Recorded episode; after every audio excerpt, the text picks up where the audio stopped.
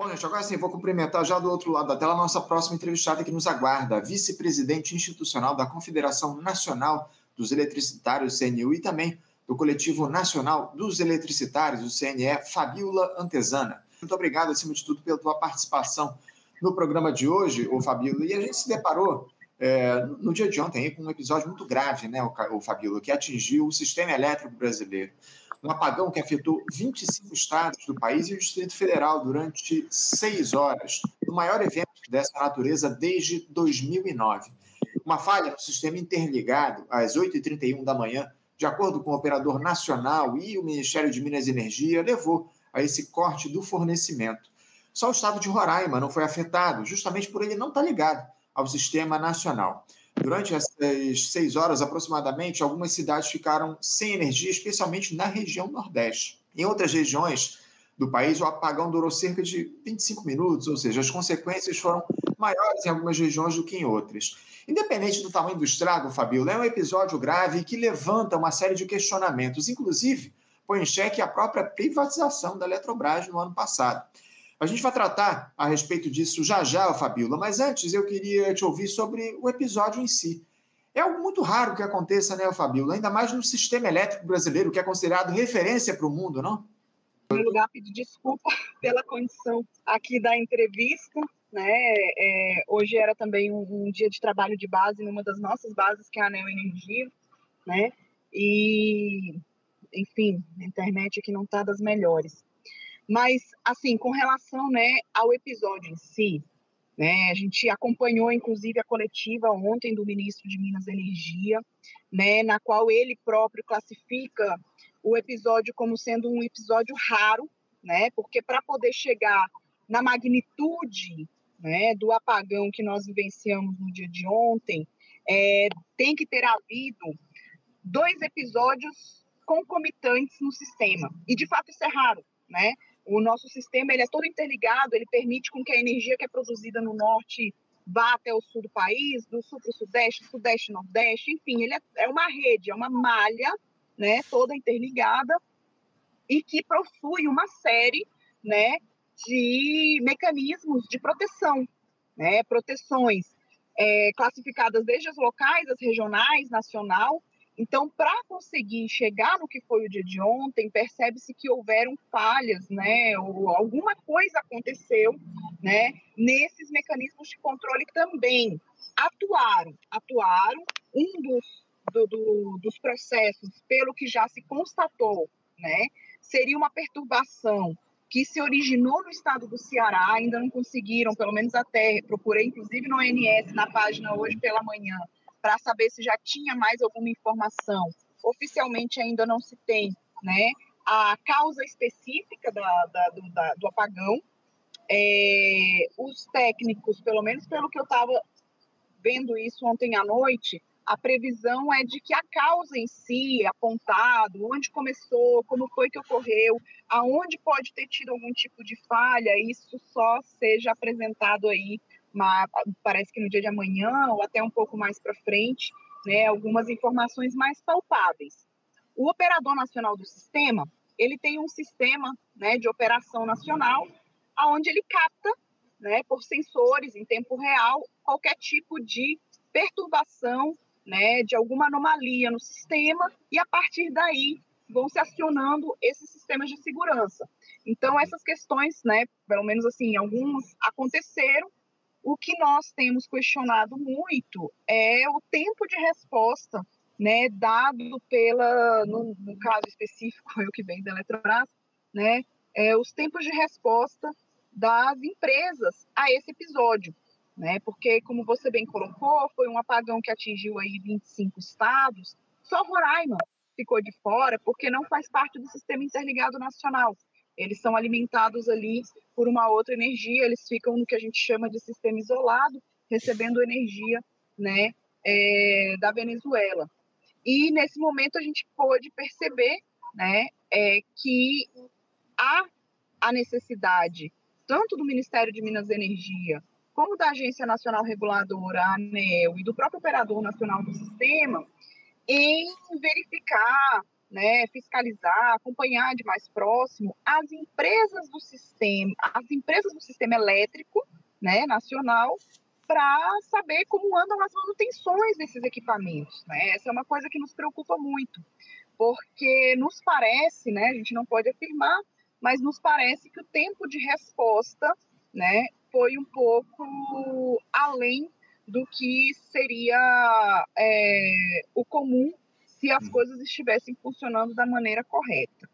Tá? Sim, sim. Então, assim, ainda não sabemos a causa, porque de fato quem apura a causa é o operador nacional do sistema.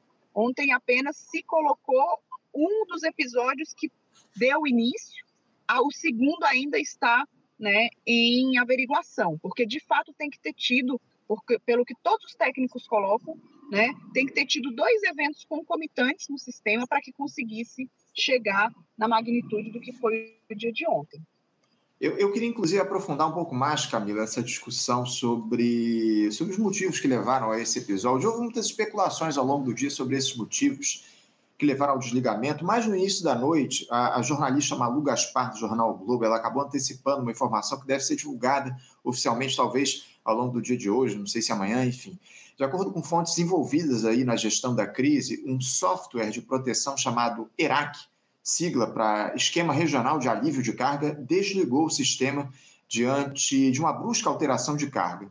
Esse software detecta quando há sobrecarga ou um déficit acentuado e tranca a linha de transmissão para que essas alterações não se espalhem pelo sistema que é interligado em todo o Brasil, como eu já citei. Tanto que a falta de energia atingiu mais os estados do Nordeste do que os estados do Sul e do Sudeste, enfim. É, dá para confiar nessa explicação, Fabio? E eu te pergunto isso também porque o próprio ministro de Minas e Energia, como você muito bem colocou aqui, o Alexandre Silveira, citou que o apagão foi provocado por uma sobrecarga no Ceará e um outro evento em um local ainda não detectado pelas autoridades. Algo muito incomum, como você também disse, duas ocorrências quase que simultâneas. Há, inclusive, a suspeita, o Camila, ou Fabiola, de que isso tenha se dado de maneira deliberada. A ABIN, Agência Brasileira de Inteligência, e a Polícia Federal vão investigar se houve ação humana nessas supostas falhas. Eu queria passar a bola para você, Fabíola. A, a, hipótese de atentado, ela é plausível diante de uma situação anormal como essa? A explicação da, da falha desse ERAC também pode ser considerada ou são duas situações aí que se complementam? ERAC é um sistema de segurança regional né? Como eu disse, o sistema ele tem vários tipos de esquema de segurança. Você tem um nacional e você tem os regionais. Então, o ERAC ele atuou quando ele percebeu a primeira perturbação, né, e em seguida é, o que nós pudemos constatar conversando com alguns técnicos do setor é que de fato houve um rompimento das linhas de interligação, né, do Nordeste com o Norte, do Nordeste com o Sudeste. Então o ERAC ele veio para isso, ele veio para atuar antes que caísse o sistema como um todo em todos os lugares, ele vai dando alívio de carga. Para quê? Para que você vá desligando paulatinamente para que você possa recuperar ali o processo, né, restabelecer o processo é, ao longo né, do sistema e assim você recupera, restabelece o sistema de energia de forma mais rápida. Nós observamos atentamente a, a coletiva de imprensa no dia de ontem, a fala muito cautelosa do ministro com relação a essa questão de ser muito raro, de fato, que dois eventos concomitantes né, é, ocorram e a, a determinação né, por parte do governo de ter a agência, né, a ABIN, envolvida nessa questão, né, já trazendo né, esse tipo de é, preocupação com relação a ter sido né, um eventual dolo. Né? É, nos preocupa muito é, essa questão, haja vista que o Sistema Elétrico Nacional brasileiro ele tem a característica da interligação, o que significa dizer que você tem muitas empresas atuando para a manutenção desse sistema, né, para que ele esteja em pé. No fim, né, a operação desse sistema fica concentrada no ONS. Ele não é o, o, o responsável, né? Ele é como se ele estivesse olhando o que está acontecendo, acompanhando e demandando as empresas, né, para que façam os procedimentos né, necessários para que nós não tenhamos nenhum tipo de intercorrência. No caso de acontecer a intercorrência, atue o mais rápido possível para o restabelecimento. A partir do momento né, que o, o modelo do sistema elétrico brasileiro permite essa quantidade de empresas né, cuidando de pedaços, né, é, há uma, óbvio, você abre um flanco né, para que especulações como essa sejam é, colocadas. Até vi na reportagem da Malu de ontem, na verdade, o que ela fez ali foi descrever o funcionamento do ERAC, né, como é que ele funciona, onde ele vem e faz exatamente esse processo de alívio de carga entre uma região e outra, né, e já coloca uh, que para que fosse, para que houvesse um eventual, uma, uma eventual atividade, né, o dolo, como está sendo posto pelo Ministério, é, teria que ter o envolvimento de alguém de dentro do ONS. E o ONS é uma das bases que o meu sindicato de base representa. Então, assim, a gente conversa com os operadores e essa é uma questão que, que pelo menos, assim, pelo que nos passam, né, é uma coisa que não, não, não teria por aqui essa possibilidade.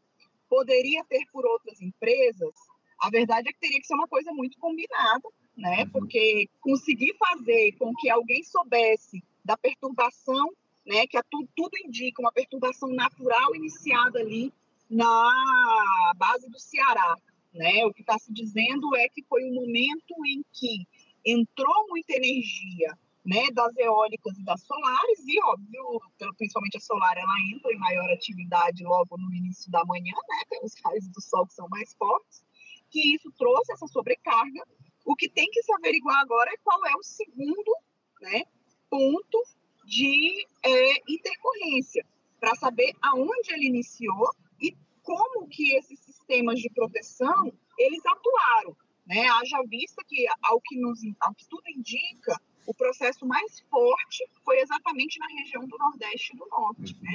Então, a gente vai ter que aguardar, de fato, a manifestação formal é, e oficial do ONS que aguarda os relatórios de todas as empresas, né? E aí esse é um processo mais demorado para que a gente saiba de fato qual é a causa, né, dessa situação. É diferente, sabe, do que está sendo posto ali na CPI do 8 de janeiro, que inclusive foi objeto de denúncia, de preocupação por parte do Coletivo Nacional dos Eletricitários que foi ali entre o final de dezembro e o início de janeiro, os ataques físicos às torres de uhum. transmissão. Um ataque físico, né, uma coisa que é uma, uma eventualidade né, externa, digamos que ela é mais plausível de acontecer.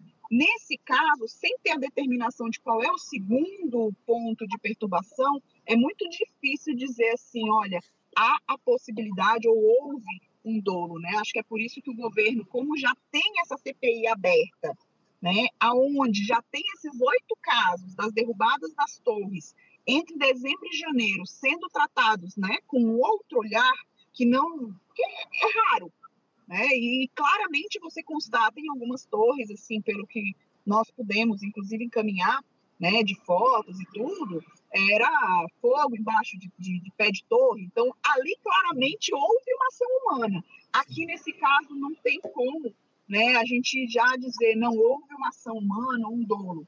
Ainda é muito uhum. cedo para ser determinado sem saber qual é o segundo evento né, que ocorreu concomitantemente a essa sobrecarga de energia. Tá certo, está muito bem explicado aqui para os nossos espectadores. Camila, avança, ou Fabiola, avançando um pouco aqui na nossa, na nossa discussão, no nosso debate, você falou a respeito dessa entrevista coletiva que o ministro de Minas e Energia deu no dia de ontem, Alexandre Silveira, especialmente o, o após uma postagem lá da primeira-dama, Janja, lembrando que a Eletrobras fora privatizada no ano passado. Alexandre Silveira ele ressaltou que seria leviano conectar o episódio de ontem com a venda das ações da empresa, mas disse também que a privatização fez muito mal ao Brasil.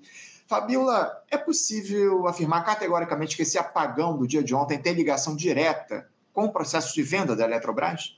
Olha, Anderson, categoricamente, nós não podemos afirmar que o apagão foi fruto da privatização da Eletrobras, né? Mas o que nós podemos afirmar é que o restabelecimento e até a, o conhecimento da causa fica mais demorado por conta da privatização da Eletrobras. Porque, veja, a partir do momento né, em que se privatiza a maior empresa de geração de energia elétrica do Brasil, que responde, né? A gente está falando aí que houve uma falha no processo de transmissão.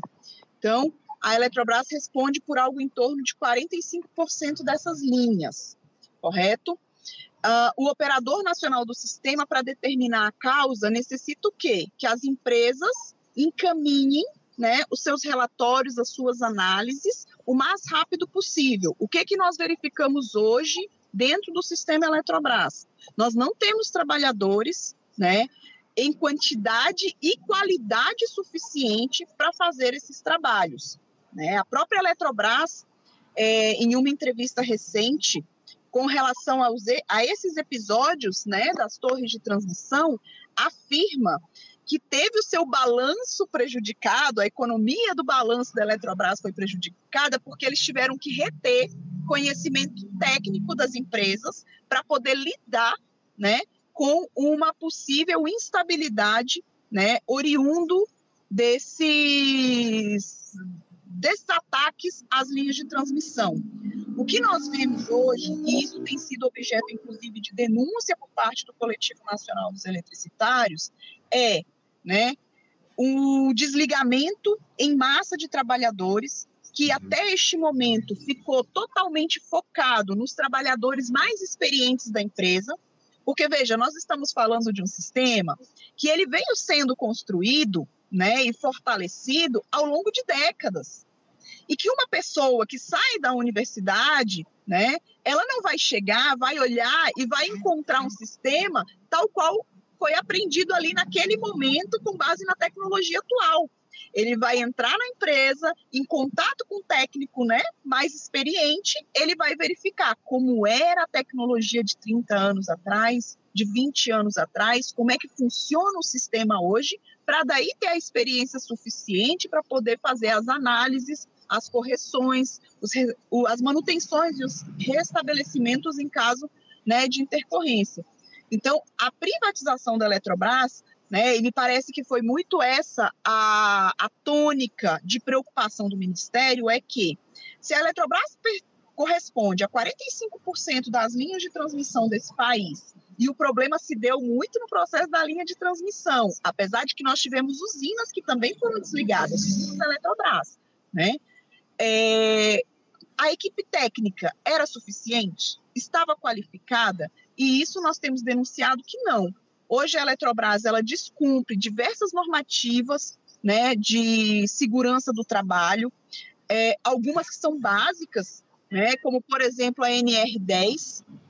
A NR10 é uma lei, uma regra, na verdade, uma norma regulamentadora que estabelece que em determinadas operações de risco, um trabalhador não opera sozinho porque é uma atividade de risco. Uhum. Ele precisa estar, né, com outro trabalhador, no mínimo mais um, para poder exercer essas atividades. E hoje nós temos várias localidades, né, que tem apenas um operador nas subestações fazendo esses trabalhos, né, contrariando as normas de segurança. E isso, numa eventualidade, faz o quê? Né? Atrasa todo e qualquer processo. Ademais disso, nós tivemos reestruturações internas na Eletrobras que, para nós, trabalhadores, visam economias. Economias. Né? Então, assim, centralização de centros de operação. No momento em que acontece uma intercorrência como essa que aconteceu ontem, você tem que ir no operador. É como eu dizer que eu fui num mecânico e o mecânico fez o atendimento né, online. Não, algumas coisas o sistema ele resolve na tecnologia dando comandos. Outras tem que estar tá ali, né? Apertando, vou usar assim um termo bem chulo, mas apertando o parafuso, fazendo uhum. analogia com o mecânico, né? E o que nós percebemos é que em dado momento, onde estavam os operadores? Centralizados em algum lugar, em algum estado, e sem operador na ponta para poder fazer os restabelecimentos. Então, assim, esse tipo de reestruturação, visando economias ou apostando 100% que inovações tecnológicas dão conta de um sistema complexo como é, como é o sistema elétrico brasileiro, são visões equivocadas de gestão.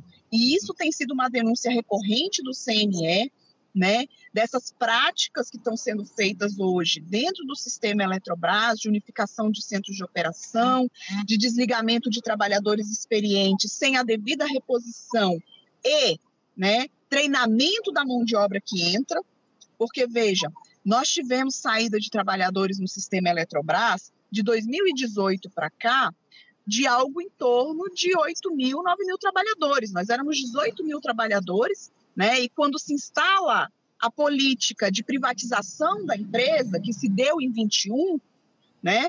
Nós, hoje, né, pela programação da empresa, chegaremos a um quadro de quase 7 mil trabalhadores.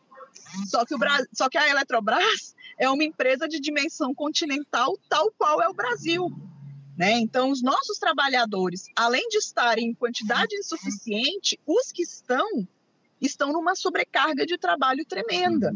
Né? Tanto é que a gente teve, e o balanço da empresa demonstra isso: aumento no acidente de trabalho, nos acidentes de trabalho, né? um aumento assim de 2020 para cá, bem mais acentuado, e acidente de trabalho né, ele tem dois fatores. Ele tem o fator da falta de estrutura que a empresa dá e ele tem o fator da qualidade, né, mental que aquele trabalhador está atuando. Uhum. então, todas essas, essas preocupações foram postas em documentos aos órgãos reguladores e ao próprio Ministério de Minas e Energia, né? E o que nós recebemos é, de, de resposta, o que nós percebemos de movimentação em verdade, foi que o próprio Ministério ficou preocupado. E em julho encaminhou um documento para a Eletrobras pedindo a suspensão dos desligamentos, dos novos desligamentos previstos, e que até agora não teve resposta. Uhum. Né? E quando ainda era um governo de transição, foi feito um pedido pela equipe de transição de suspensão dos desligamentos previstos no ano passado, que a Eletrobras tampouco respondeu e procedeu aos desligamentos. Então, assim, essa privatização e o que sempre vem rodeado de um processo de privatização, que é o sucateamento da empresa, né, a precarização do trabalho, num sistema, numa atividade essencial e estratégica como é o setor elétrico, traz né, resultados aí desastrosos como que a gente viu no dia de ontem. Não, essa informação que você traz aqui para a gente é importantíssima e ao mesmo tempo muito grave essa denúncia, Fabíola, essa, essa de que alguns trabalhadores têm é, exercido suas funções sozinhos em determinadas localidades, em subestações, onde eles deveriam estar pelo menos em dois. Né? A denúncia já foi feita para os órgãos reguladores e nada foi feito nesse sentido, nada foi, nenhuma iniciativa foi tomada por esses órgãos reguladores para tentar modificar essa lógica, que evidentemente é a lógica do lucro, né? a lógica do capital, né? você é, demitir trabalhadores justamente para ter um custo mais baixo de operação, não é isso, Fabio? É exatamente isso. Então, assim, qual foi a orientação que nós, enquanto né, é, coletivo, demos para as entidades sindicais?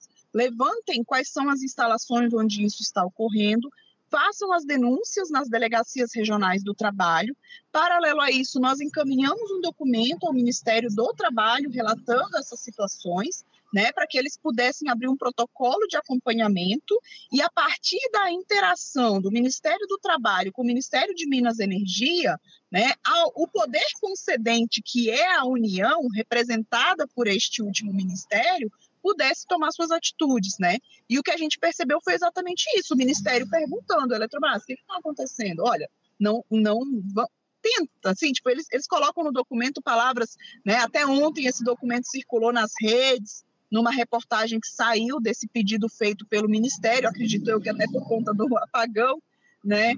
É, esse documento começou a circular, aonde o Ministério, óbvio, se a União, ela é o poder concedente, mas com a privatização, a União não manda. Apesar de ter 43% das ações da empresa, ela pode se manifestar com até 10% do poder de voto. Né? Esse é o tema da DI que está posto lá. Eu tenho, mas eu não mando. Não é uma corporação, porque uma corporação, para todos os efeitos, teria que ser uma empresa aonde o poder de controle ele é tão diluído que você não sabe quem é quem. Uhum. E não é isso que acontece na Eletrobras. Né? Você tem a União com 43%, votando com 10%, e em qualquer matéria que ela, porventura, venha discordar da gestão que está posta privada, ela sempre vai ser voto vencido. Né? E quem perde com isso é o povo brasileiro. Então, a gente colocou documento no Ministério do Trabalho, Ministério de Minas e Energia, na própria ANEEL, com alguns outros questionamentos, inclusive é, com relação a informações que nós recebemos, né, relativos a procedimentos internos de manutenção do sistema, né, para o próprio ONS.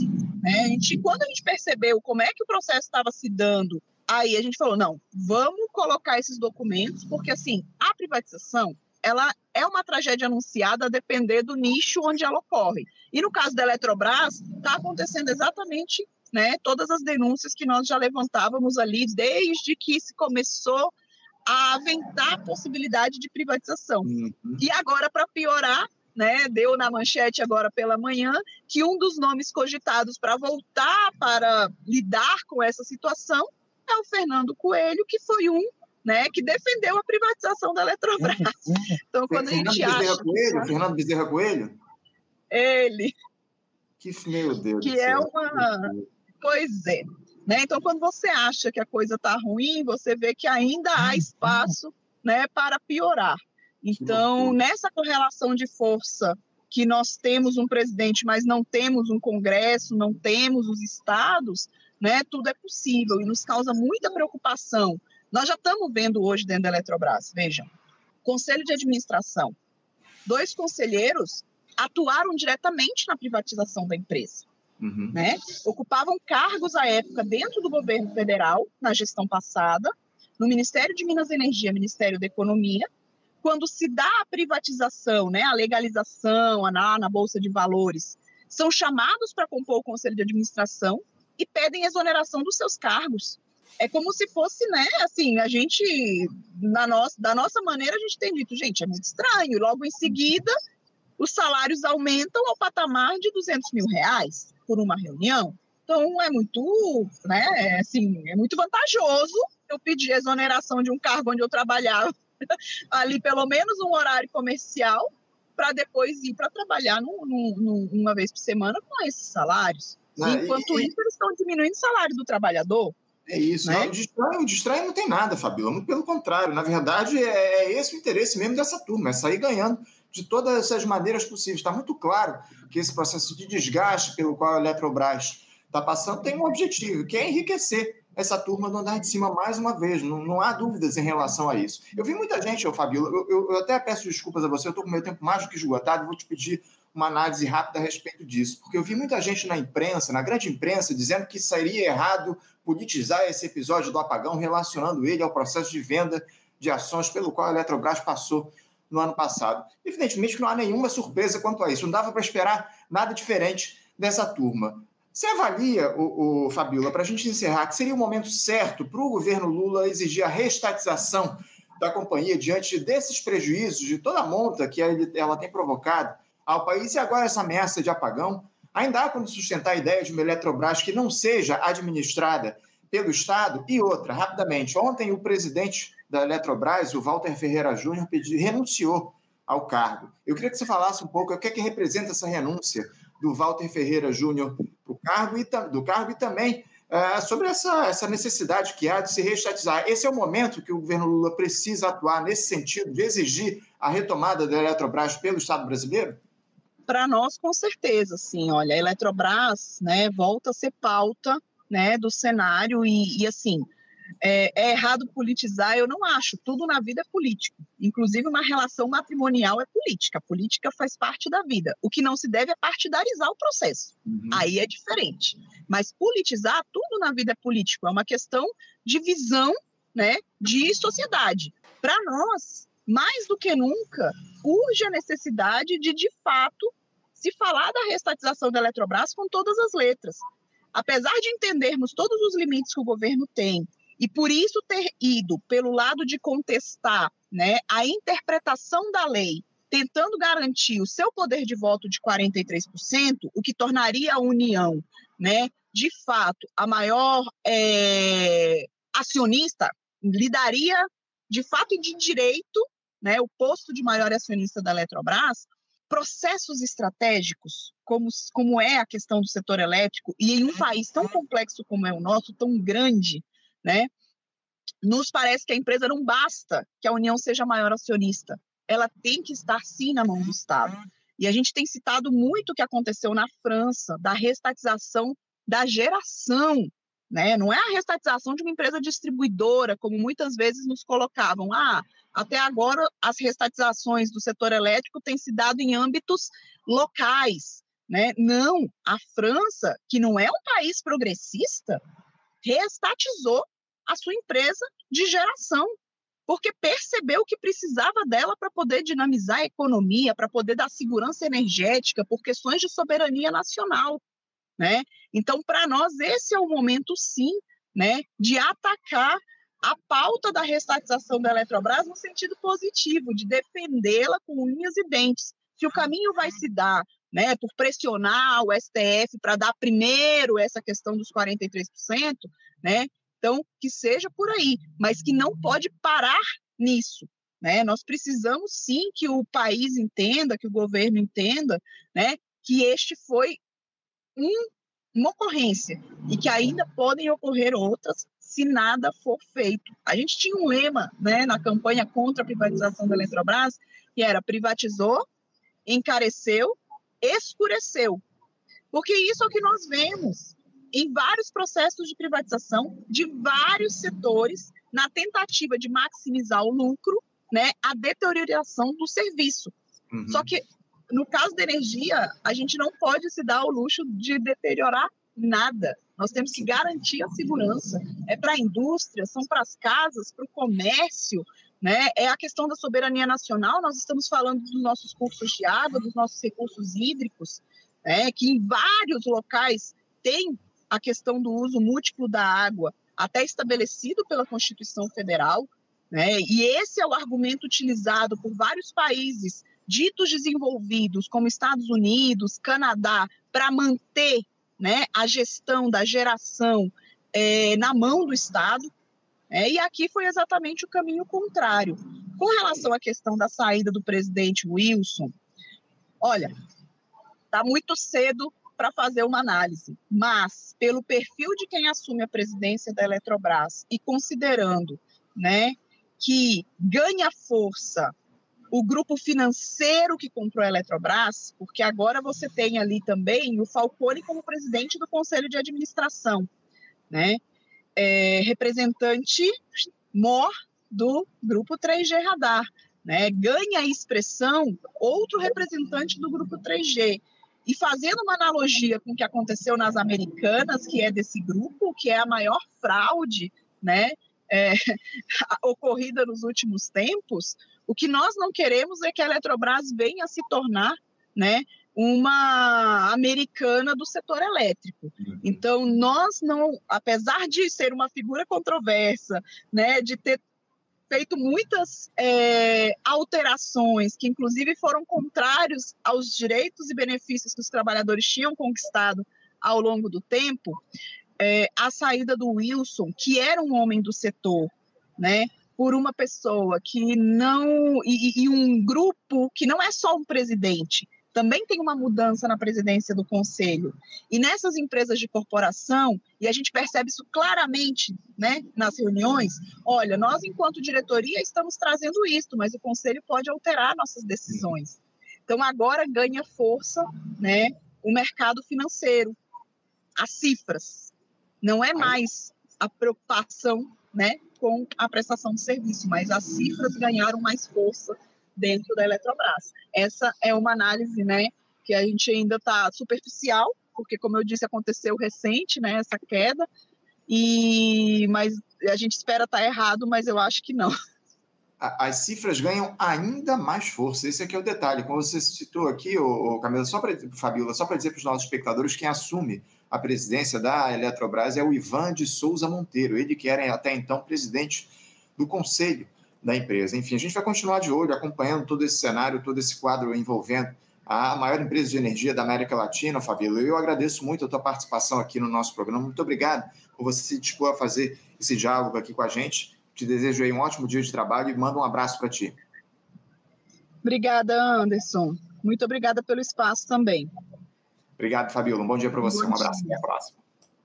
Conversamos aqui com Fabíola Antesana. Fabíola, que é vice-presidente institucional da Confederação Nacional dos Eletricitários, o CNU, e também do Coletivo Nacional dos Eletricitários, o CNE, tratando aí a respeito desse problema de ontem aí, essa interrupção da energia em 25 estados do país, esse apagão maior desde o ano 2009, enfim, muito importante a gente trazer esse debate, ainda mais nesse momento em que se coloca essa questão do apagão relacionada à própria privatização da Eletrobras, né, que se deu no ano passado. Vocês sabem bem que a gente fez uma cobertura intensa aqui no programa ao longo desses últimos tempos em relação a esse processo e a gente vai continuar de olho aí no que diz respeito ao sistema elétrico brasileiro, os prejuízos provocados aí pela privatização da Eletrobras aqui para o nosso país.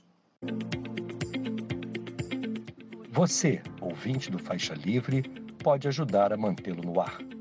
Faça sua contribuição diretamente na conta do Banco Itaú, agência 6157, conta corrente 99360, dígito 8. Esta conta encontra-se em nome do Sindicato dos Professores do Município do Rio de Janeiro e região, o Simpro Rio, uma das nossas entidades patrocinadoras, mas seus recursos são destinados exclusivamente para o financiamento do nosso programa. Você pode fazer sua doação de qualquer valor, utilizando também a nossa chave Pix, que é ouvinte@programafaixalivre.com.br. Sua contribuição é fundamental para a manutenção desta trincheira progressista no ar.